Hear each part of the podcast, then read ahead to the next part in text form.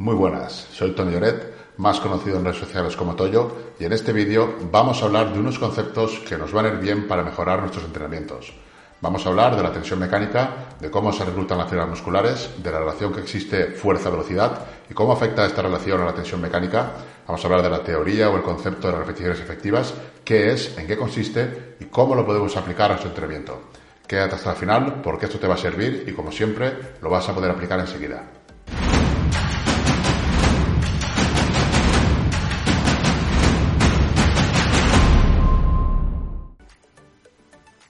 Tensión mecánica. La tensión mecánica no es la carga que manejamos, sino la tensión que soporta cada fibra muscular. Hay que tener en cuenta esto. No es manejar muchos kilos la tensión mecánica, sino la tensión que realmente soportan nuestras fibras musculares. ¿Cómo se produce la tensión mecánica? Se produce cuando cada una de las fibras musculares recibe un alto grado de tensión. ¿Qué se necesita para que se reciba un alto grado de tensión? Se necesita que las fibras sean reclutadas para contraerse y que una vez estén reclutadas sufran una tensión elevada. La tensión se genera por los puentes cruzados de actina y miosina y cuantas más fibras se activen, mayor potencial para formar puentes cruzados y por lo tanto mayor fuerza producirá el músculo. Tensión mecánica y carga. Se puede imprimir una gran tensión mecánica con cargas cercanas al 1 RM, pero también con cargas más ligeras, del 50% de 1 RM o incluso menos. La carga total, la carga externa, es la carga que nosotros manejamos, pero la carga interna es la carga que realmente genera la tensión mecánica. Puedes manejar una carga bastante elevada, pero con una mala técnica, la tensión mecánica, la carga interna, va a ser menor que con una buena técnica y una carga algo más ligera. La carga es importante, normalmente cuanto más carga externa, más carga interna y por lo tanto también más tensión mecánica, pero no siempre es proporcional la carga con la tensión. Eso también hay que tener en cuenta. Otro detalle importante será la reclutación de las motoneuronas. Vamos a ver ahora cómo se reclutan las fibras musculares, por lo tanto, cómo se reclutan las motoneuronas. ¿Cómo se reclutan las fibras musculares? Las fibras musculares son reclutadas por las unidades motoras. Dependiendo de la carga y otros factores, la reclutación de las fibras será más o menos rápida y se producirá de una o de otra manera. Vamos a verlo. El principio de tamaño o la ley de Hineman. En 1965, Hineman y colaboradores publicaron cinco estudios en los que explicaban cómo se reclutan las fibras musculares mediante el principio de tamaño. El principio de tamaño hace referencia a la manera en que se reclutan las unidades motoras de menor a mayor tamaño, o sea, de menor umbral a mayor umbral excitatorio. Estas unidades motoras se van reclutando eh, conforme va haciendo falta más fuerza. O sea que empezaríamos, por ejemplo, una serie a reclutar las unidades motoras de menor tamaño y poco a poco, conforme avanzamos en la serie, se irían reclutando las unidades motoras de mayor umbral excitatorio, de mayor tamaño, que son las unidades motoras que inervan a las fibras de tipo 2A y 2B, que son las fibras de mayor potencia, fuerza y con mayor potencial de hipertrofia. Las unidades motoras de menor umbral inervan a fibras rojas de tipo 1 mientras que las de alto umbral son las últimas en reclutarse y inervan a fibras blancas. Músculos aislados en la ley de Hineman. Hay que tener en cuenta que el principio de tamaño o la ley de Hineman se cumple sobre todo en músculos aislados. Hineman en sus ensayos usó eh, músculos aislados en gatos. Me parece que era el el que veían cómo se reclutaba Quiere decir con esto que, aunque es la manera de reclutación de fibras de unidades motoras más estándar y, que todo el mundo está de acuerdo, no es la única. Hay más y vamos a ver ahora las siguientes formas en las que se pueden reclutar las unidades motoras. Smith y colaboradores en los años 80 fue de los primeros en refutar esta ley, la ley de Hineman. Smith y colaboradores eh, demostraron que durante contracciones balísticas no se, seguía el principio secuencial de reclutación, la ley de Hineman, sino que automáticamente se saltaba el proceso y se reclutaban las unidades motoras de más alto umbral. Este, este autor, en un estudio también en gatos, propone que cuando un movimiento es muy rápido y automático, las unidades motoras rápidas pueden ser activadas sin que sea necesario poner en funcionamiento las unidades motoras más lentas o de más bajo umbral. En otro artículo, Romney y colaboradores, en 1982, los autores sostienen que el orden de reclutamiento de las unidades motoras puede modificarse dependiendo de la acción que reclute el músculo. Para ello estudiaron la activación de las unidades motoras del músculo bíceps braquial y vieron que dependiendo de si la función era isométrica de flexión, eh, isométrica de extensión, dependiendo de la función, si estaba en supinación, si estaba en pronación, dependiendo de la función, habían cambios en la activación de las unidades motoras. El primero en darse cuenta de esto fue Romani y colaboradores en el 82. Todo esto nos da una idea de que no siempre se va a dar la reclutación secuencial, la ley de Hineman, a la hora de reclutar las motoneuronas, las unidades motoras de más alto umbral. Se pueden activar de una forma más directa, por ejemplo, con repeticiones balísticas o, por ejemplo, durante cargas explosivas, cargas elevadas, también van a hacer que se recluten antes las unidades motoras de alto umbral. El principio de Hineman sigue siendo el más ampliamente aceptado. A día de hoy, pese a tener algunas excepciones, el principio de tamaño o la ley de Hineman en la reclutación de las unidades motoras sigue estando perfectamente vigente y sigue siendo válido, a pesar de tener algunas excepciones que veremos a continuación. Para entender la teoría de las repeticiones efectivas que veremos más adelante, es importante entender bien este concepto porque está muy relacionado con lo que serían las repeticiones efectivas. Excepciones al principio de Hineman. A pesar de estar ampliamente validado y aceptado, pues hay algunas excepciones, como por ejemplo este principio no se cumple cuando los movimientos son rápidos o balísticos. Tampoco se cumple, por ejemplo, en la electroestimulación la electroestimulación no se va a reclutar las unidades motoras de manera secuencial. Se van a reclutar pues las que se estimulen durante la electroestimulación. Tampoco se cumple en contracciones excéntricas. No funciona igual el principio de Hineman en contracciones excéntricas. Y a modo de conclusión, pues sería totalmente inadecuado afirmar que el principio de la E de tamaño, descrita por Hineman, no es correcta o que carece de validez, porque sí que la tiene. No obstante, en base a la evidencia actual, sí que es posible argumentar que dicha ley se cumple solo en determinadas situaciones particulares y, en consecuencia, no es adecuada su extrapolación a todos los gestos que podemos realizar en un entrenamiento con cargas. Si, por ejemplo, realizamos una carga muy elevada desde el principio, se van a reclutar todas las unidades motoras, tanto de alto umbral como de bajo umbral, sin necesidad de que se recluten secuencialmente.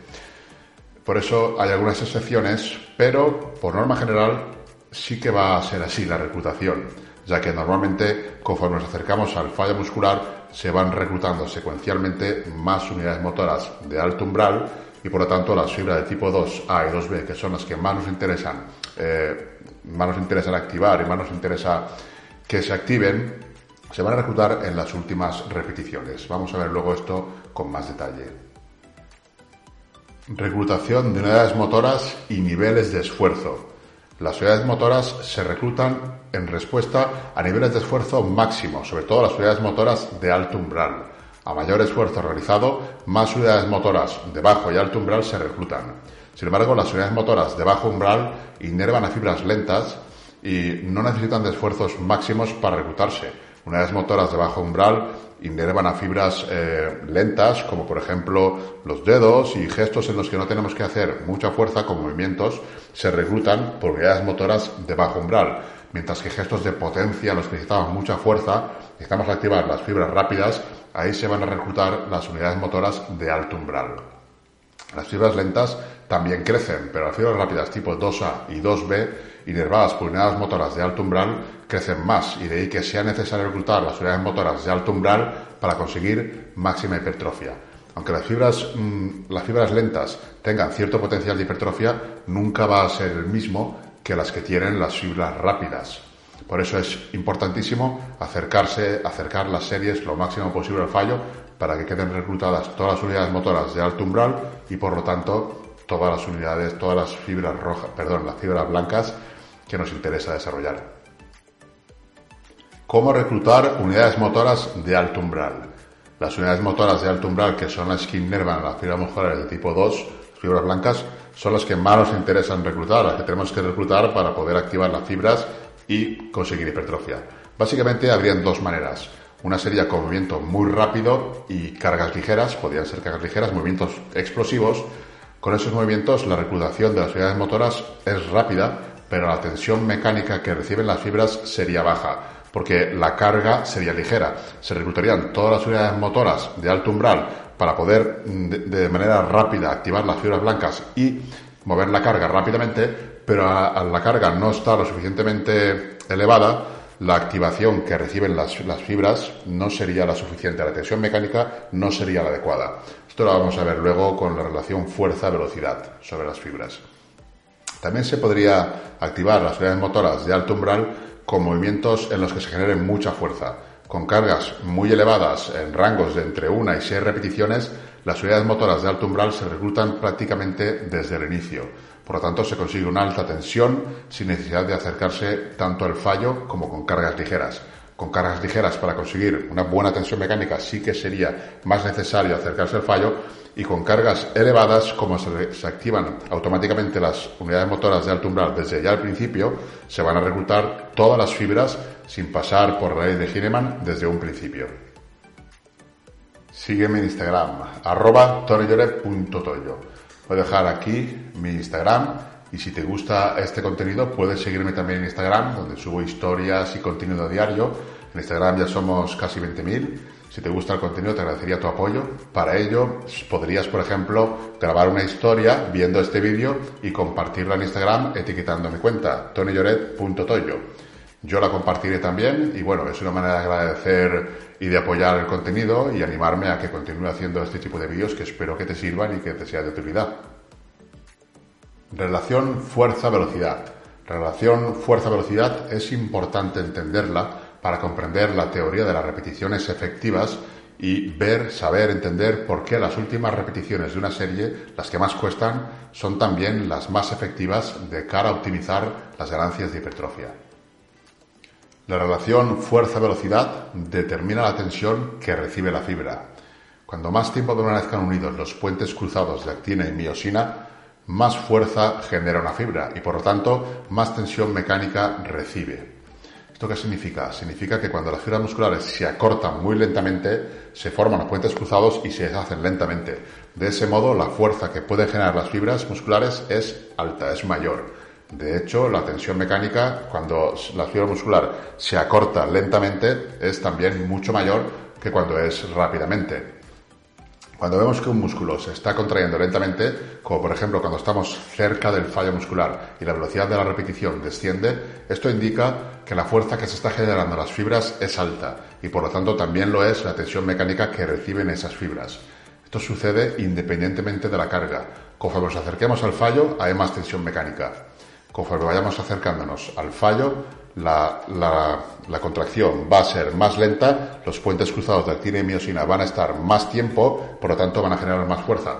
Cuando las repeticiones son rápidas, no nos generan un gran esfuerzo. Si las hacemos explosivas, podemos reclutar todas las unidades motoras de alto umbral, pero aún así la tensión que reciben las fibras no es elevada, no es alta, porque se unen y se desacoplan demasiado rápidamente, mientras que cuando las repeticiones son lentas, Ahí sí que están unidas generando mucha tensión. Podemos con esto sacar la conclusión de que las últimas repeticiones van a ser las que más tensión generen en la fibra. Van a ser esas contracciones lentas que más tensión, más tiempo de unión tienen en las fibras y más tensión mecánica van a tener que soportar esas fibras, las últimas repeticiones. De ahí viene la teoría de las repeticiones efectivas, que realmente es así. Las últimas repeticiones son las más efectivas. Esto ya lo sabían los culturistas de toda la vida, pero ahora pues ya tiene su explicación, digamos, científica. No es la única manera de conseguir hipertrofia, pero sí es una de las maneras y de ahí que sea muy importante acercar las series al fallo muscular, especialmente cuando estamos hablando de ejercicios analíticos o de, o de aislamiento, ¿no? Eh, cuando son ejercicios multiarticulares es muy importante la carga porque la reclutación, como hemos visto, se hace de otra manera. La reclutación de las unidades motoras ya no es secuencial, ya no es mediante la ley de Hineman y se puede hacer de otra manera mucho más rápida la activación de las fibras blancas, por lo que ya no sería necesario aprovechar solamente esas últimas repeticiones donde más tensión mecánica hay, sino que ya desde el principio entran las fibras blancas, entran las fibras rojas, entran todas las fibras y ya desde el principio hay una gran tensión en lo que serían las fibras musculares. Repeticiones efectivas. Vamos a ver en detalle el concepto, la teoría de las repeticiones efectivas. Las últimas repeticiones son las que cuentan. Esta teoría es de, Chris Beasley, pero vamos a verlo en detalle. Bueno, la teoría es de él, pero vamos, de toda la vida lo lógico ha sido que las últimas repeticiones sean las que cuentan y las que realmente te van a hacer crecer. No es algo nuevo. Repeticiones efectivas y series efectivas. No confundir lo que serían repeticiones efectivas con lo que serían series efectivas o volumen de entrenamiento que tenemos que hacer. Si quieres saber más sobre las series efectivas o cuántas series tienes que hacer por sesión de entrenamiento y por grupo muscular, te dejo aquí este, esta tarjeta con un vídeo donde explico absolutamente todo el tema del volumen de entrenamiento y cuántas series puedes o debes de hacer por sesión de entrenamiento. Las repeticiones efectivas son las últimas repeticiones. ¿Por qué? Pues por todo lo que hemos visto antes, porque son las que consiguen reclutar las unidades motoras de alto umbral.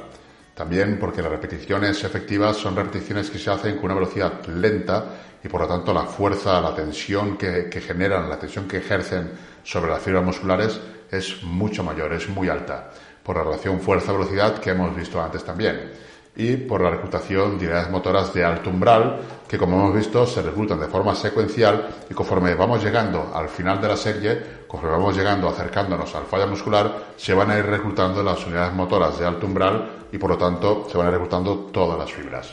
Luego ya en las repeticiones tan lentas la tensión es mucho mayor y por lo tanto la tensión mecánica que recibe el músculo es muy alta, independientemente de la carga. Si la carga es elevada, las repeticiones efectivas pues van a ser, van a llegar mucho antes a ser repeticiones efectivas porque ya desde mucho antes están recibiendo mucha tensión las fibras y si la carga es baja, pues van a ser las últimas repeticiones las que sean realmente efectivas. ¿Cuántas repeticiones son efectivas? Pues bueno, pues según Chris Beasley son alrededor de las últimas cinco repeticiones de cada serie. Esto es lo que dijo en un principio, aunque luego cambió y dijo que podrían ser algunas más. Yo personalmente no creo que haya un número fijo de repeticiones efectivas y de haberlo dependerá del tipo de ejercicio principalmente. Ahora a continuación voy a explicar un poco mi punto de vista. Desde mi punto de vista, las repeticiones efectivas van a variar dependiendo del ejercicio en cuestión, si es analítico, si es multiarticular, pero no solamente por el ejercicio, sino también podrían variar por la técnica. Si tienes una mala técnica y las últimas repeticiones, la carga externa es elevada, pero eh, la, carga interna, la tensión que realmente recibe el músculo no es la adecuada, pues esas repeticiones tampoco van a ser demasiado efectivas. Pero bueno, suponiendo que la técnica es correcta, podríamos pensar, por ejemplo, desde el punto de vista que en ejercicios analíticos, si se lleva la serie muy cerca del fallo, las repeticiones efectivas pueden ser las cuatro últimas por lo que hemos hablado antes de la relación fuerza-velocidad y la reclutación secuencial de las unidades motoras. En ejercicios analíticos sería muy importante que acercáramos la serie lo más posible al fallo o incluso al fallo para poder contabilizar esas cuatro repeticiones como efectivas. De cada serie contabilizaríamos, sumaríamos lo que serían las repeticiones efectivas. Esto se puede hacer mediante, por ejemplo, mm, hojas de Excel. Yo en la mía que tenéis aquí abajo os va a contar las repeticiones efectivas y los va a poner en una escala, en unos gráficos de grado de esfuerzo. En, esos gráficos, una, puntuación de entre 70 y, 90 o 100 puntos sería ya un grado de esfuerzo bastante elevado. Es una manera de cuantificar el entrenamiento, pero no es la única. Yo hago esa. Es similar al Stress Index, pero utilizo otra manera de calcular lo que serían los puntos. Luego también el tema de repeticiones efectivas variarían, por ejemplo, en multiarticulares, porque en multiarticulares las cargas, por norma general, son más elevadas, por lo tanto, la reclutación es mucho más rápida. Al tratarse de cargas más elevadas, la reclutación va a ser más rápida y no va a ser necesario acercarse tanto al fallo para poder contabilizar repeticiones efectivas. Si, por ejemplo, en un multiarticular pesado te dejas tres o cuatro repeticiones en recámara, posiblemente tengas efectivas otras tres o cuatro repeticiones. Si hubieras acercado más al fallo, serían más repeticiones efectivas, pero en multiarticulares pesados no sería necesario acercarse tanto al fallo para poder hablar de cuatro repeticiones efectivas. En un RIR 2, por ejemplo, ya contabilizaría como cuatro repeticiones efectivas. Luego tendríamos también multiarticulares de nivel 2, que llamo yo, que serían multiarticulares en los que mm, tenemos mucha seguridad, bien porque son en máquinas, bien porque tenemos mucha estabilidad y en caso de llegar al fallo no habría ningún problema. Entonces ahí podemos rascar más repeticiones efectivas, podemos acercarnos más al fallo y conseguir un estímulo, una tensión mecánica todavía mejor y más localizada. Dependiendo de ejercicios, hablaríamos de un tipo de un número de repeticiones ejercicios, de repeticiones efectivas u otro. Como digo, en analíticos, para poder contabilizar, por ejemplo, cuatro repeticiones efectivas, sí que habría que acercarse lo más posible al fallo y en multiarticulares pesados, si vamos al fallo, podríamos contar, por ejemplo, siete repeticiones efectivas. Si vamos a un RIR 2, sería, por ejemplo, cinco, un RIR 3 serían cuatro repeticiones efectivas, o sea que la manera de contabilizar repeticiones efectivas para mí sería diferente dependiendo del ejercicio. Todo esto pues son ejemplos para entender cómo se podría contar las repeticiones efectivas. Simplemente es una teoría, para mí, desde mi punto de vista, bastante útil y la que tengo en cuenta, porque si hago una serie que no contabilizo repeticiones efectivas, es porque esa serie no ha valido nada. Si yo no he reclutado todas las unidades motoras de alto umbral, si yo no he llegado a generar una buena tensión mecánica en el músculo objetivo, pues esa serie no, no me vale. Es una serie de aproximación, de calentamiento, de llámala como tú quieras, pero no es una serie lo más óptima posible para hipertrofia. Aunque luego si hubieran muchas series de esas sin ser óptimas, pues lógicamente pues también se podría generar hipertrofia, pero yo prefiero contabilizar únicamente las series correctas, las que tengan repeticiones efectivas, que para mí las tendrían a partir de un RIR 3 en multiarticulares y a partir de un RIR 1 o 0 en analíticos, ya dependiendo del analítico, dependiendo de multiarticular, en fin, como digo, dependiendo del ejercicio, pues contabilizaría las repeticiones efectivas de una manera u otra. No puede ser lo mismo repeticiones efectivas cuando haces un analítico, unas extensiones de codo, por ejemplo, a cuando haces una sentadilla. Lógicamente, una sentadilla quedándote a muchas más repeticiones del fallo, vas a tener una buena cantidad de repeticiones efectivas porque el estímulo va a ser muy grande. Es diferente. Suscríbete al canal. Si te gusta este tipo de contenido, te agradecería que te suscribas al canal. De esta manera me apoyas, apoyas al canal y vamos a seguir creciendo y por lo tanto yo continuaré generando este tipo de contenido. Recuerda también que tenemos un grupo de Telegram que está abajo en la descripción del vídeo y bueno, de vez en cuando hago directos y lo anuncio por el grupo de Telegram, de manera que si estás en el grupo, pues también pues podrás venir a los directos y hablamos todos y aprendemos todos en los directos. Argumentos en contra de las repeticiones efectivas. Yo personalmente estoy totalmente a favor, me parece una buena manera de contabilizar el grado de esfuerzo, de contabilizar cuánto trabajo real nos estamos llevando en un entrenamiento dependiendo de las series efectivas que hagamos y de sus correspondientes repeticiones efectivas. Porque como digo, si una serie la paramos a un RIR 5, pues ahí no veo yo que hayan demasiadas repeticiones efectivas, a no ser que sea un ejercicio, pues eso, multiarticular pesado. Entonces sí que podríamos hablar de una serie efectiva y que contiene repeticiones efectivas. Pero bueno, luego hay una corriente de investigación, pues que sugiere que el reclutar las unidades motoras de alto umbral para conseguir la máxima tensión mecánica no es suficiente, porque solo se puede conseguir reclutar todas las unidades motoras de alto umbral con cargas muy elevadas.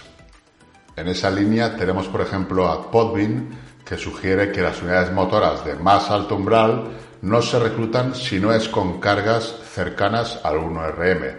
En este artículo que tenemos ahí, del 2017, pues se sugiere eso, que si las cargas no son muy cercanas al 1RM, no se reclutan todas las unidades motoras de alto umbral.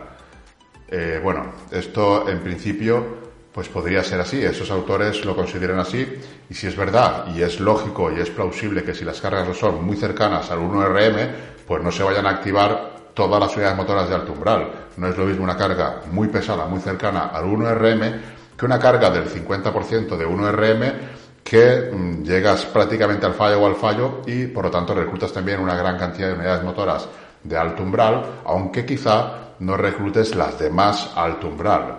Por lo tanto, puede que esto sea verdad, puede que sea así y además sería lo más lógico, pero lo que vemos en todos los estudios es que las ganancias de hipertrofia van a ser similares con cargas altas y con cargas bajas mientras que la serie se acerque o se lleve lo más posible al fallo muscular o al fallo. O sea que está más que demostrado que con cargas bajas, el 50% de 1RM o incluso menos, mientras que la serie se lleve al fallo muscular, va a, ser, va a haber hipertrofia de la misma manera que con cargas más elevadas.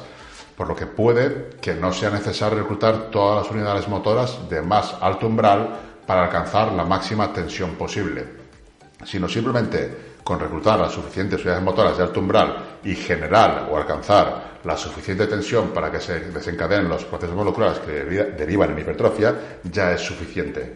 Quiero decir con esto que, vale, no se reclutarán las unidades motoras de más alto umbral, pero que con las que se reclutan es más que suficiente y está, pues yo creo que bastante demostrado. Eso sí, llevar la serie lo más cerca posible al fallo es importante, sobre todo cuando se usan cargas más ligeras. Si es una carga ligera y no llevas la serie muy muy cerca del fallo, pues no van a haber repeticiones efectivas. Por lo menos, como digo yo, desde mi punto de vista, no van a haber demasiadas repeticiones efectivas. Mientras que con cargas cercanas al 1RM, la activación de las unidades motoras de más alto umbral va a ser mucho más rápido y no va a ser necesario llevar la serie tan cerca del fallo para conseguir una buena tensión mecánica, puesto que vamos a activar más rápidamente y encima, según parece, las unidades motoras de más alto umbral y por lo tanto la tensión que reciban las fibras va a ser ya más que óptima sin necesidad de acercarnos al fallo. Eso es lo que siempre he comentado, que cuando más alta sea la carga, más lejos del fallo debes de ir porque vas a, vas a, va a ser efectiva la serie, vas a tener repeticiones efectivas igualmente, pero cuando más ligera sea la carga, más cerca del fallo vas a tener que ir para obtener más o menos los mismos beneficios. Está claro que van a haber actuaciones distintas con cargas altas a con cargas bajas. Van a haber actuaciones distintas a nivel neural y a nivel de la rigidez del tendón, por ejemplo, a nivel articular, pero que conseguir hipertrofia se puede con los dos rangos de cargas y deberíamos de jugar trabajando tanto con cargas altas como con cargas medias. No digo cargas bajas porque no tiene sentido, ahí tenemos que generar tensión, tenemos que usar cargas pues que sean lo suficientemente elevadas para poder generar esa, tensión sobre las fibras musculares. Luego tenemos algunos autores como Greg Knuckles que está en contra de la teoría de las repeticiones efectivas porque mm, es verdad que en ejercicios multiarticulares siguen un patrón de reclutación diferente. Pero claro, esto es un argumento en contra de las repeticiones efectivas que promueven otros investigadores, pero es que no desvalidan lo que es el argumento de las repeticiones efectivas.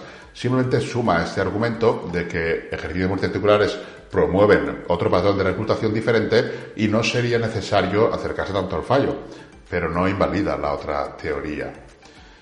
Ya hemos hablado de ello en la primera parte de este vídeo y está clarísimo que también funciona así.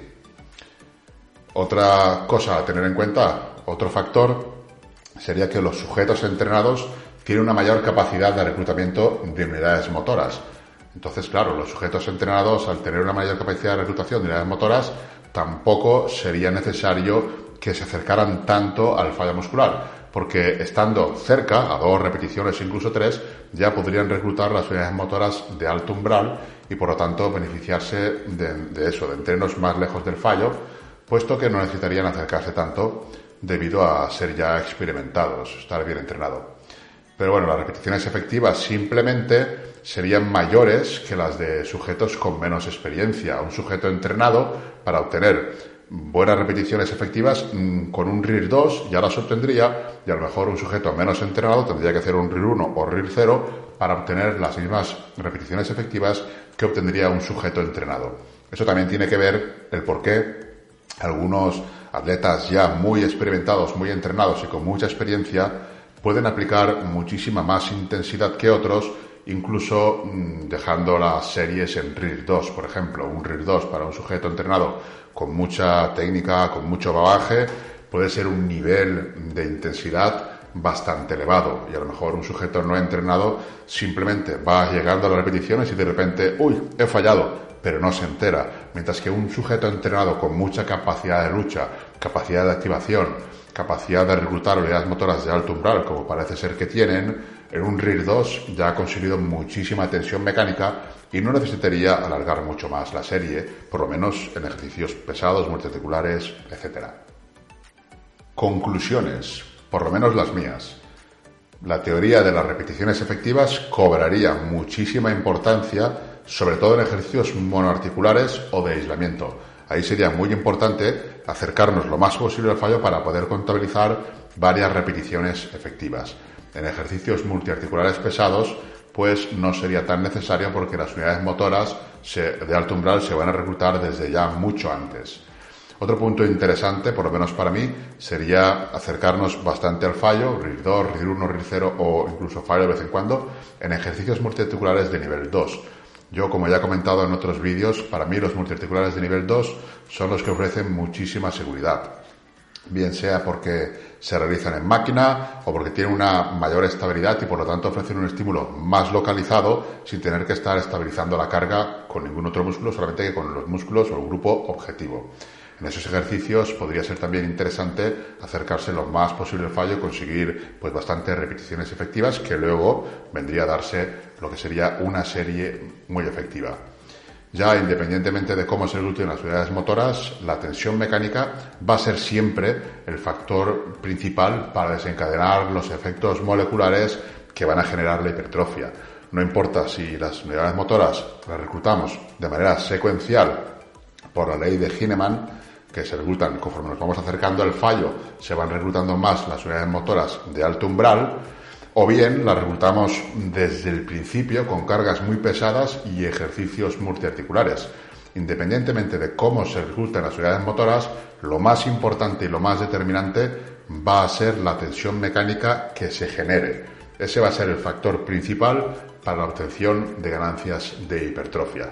Se tienen que reclutar, lógicamente, todas las unidades motoras, pero lo más determinante no va a ser solo reclutarlas, sino que haya mucha tensión. Hemos visto que con repeticiones explosivas y poca carga se pueden reclutar todas las unidades motoras muy rápidamente, pero la tensión que generan las fibras no sería la adecuada. La tensión adecuada va a ser más en las últimas repeticiones, cuando cuestan más esas repeticiones. Ahí, en esas repeticiones, es donde más tensión mecánica eh, estamos recibiendo. Por lo tanto, sería importante para poder contabilizar repeticiones efectivas y, en definitiva, para poder tener la máxima tensión mecánica o por lo menos una tensión mecánica óptima para poder desencadenar procesos que generen la hipertrofia, pues sería eso, llegar muy cerca del fallo, dependiendo de ejercicios, pudiéndonos alejar más en multiarticulares y, y debiéndonos acercar más en ejercicios analíticos. Espero que te haya gustado el vídeo. Te dejo por aquí una serie de vídeos hablando sobre entrenamiento y aquí sobre suplementación. Un saludo y nos vemos a la próxima.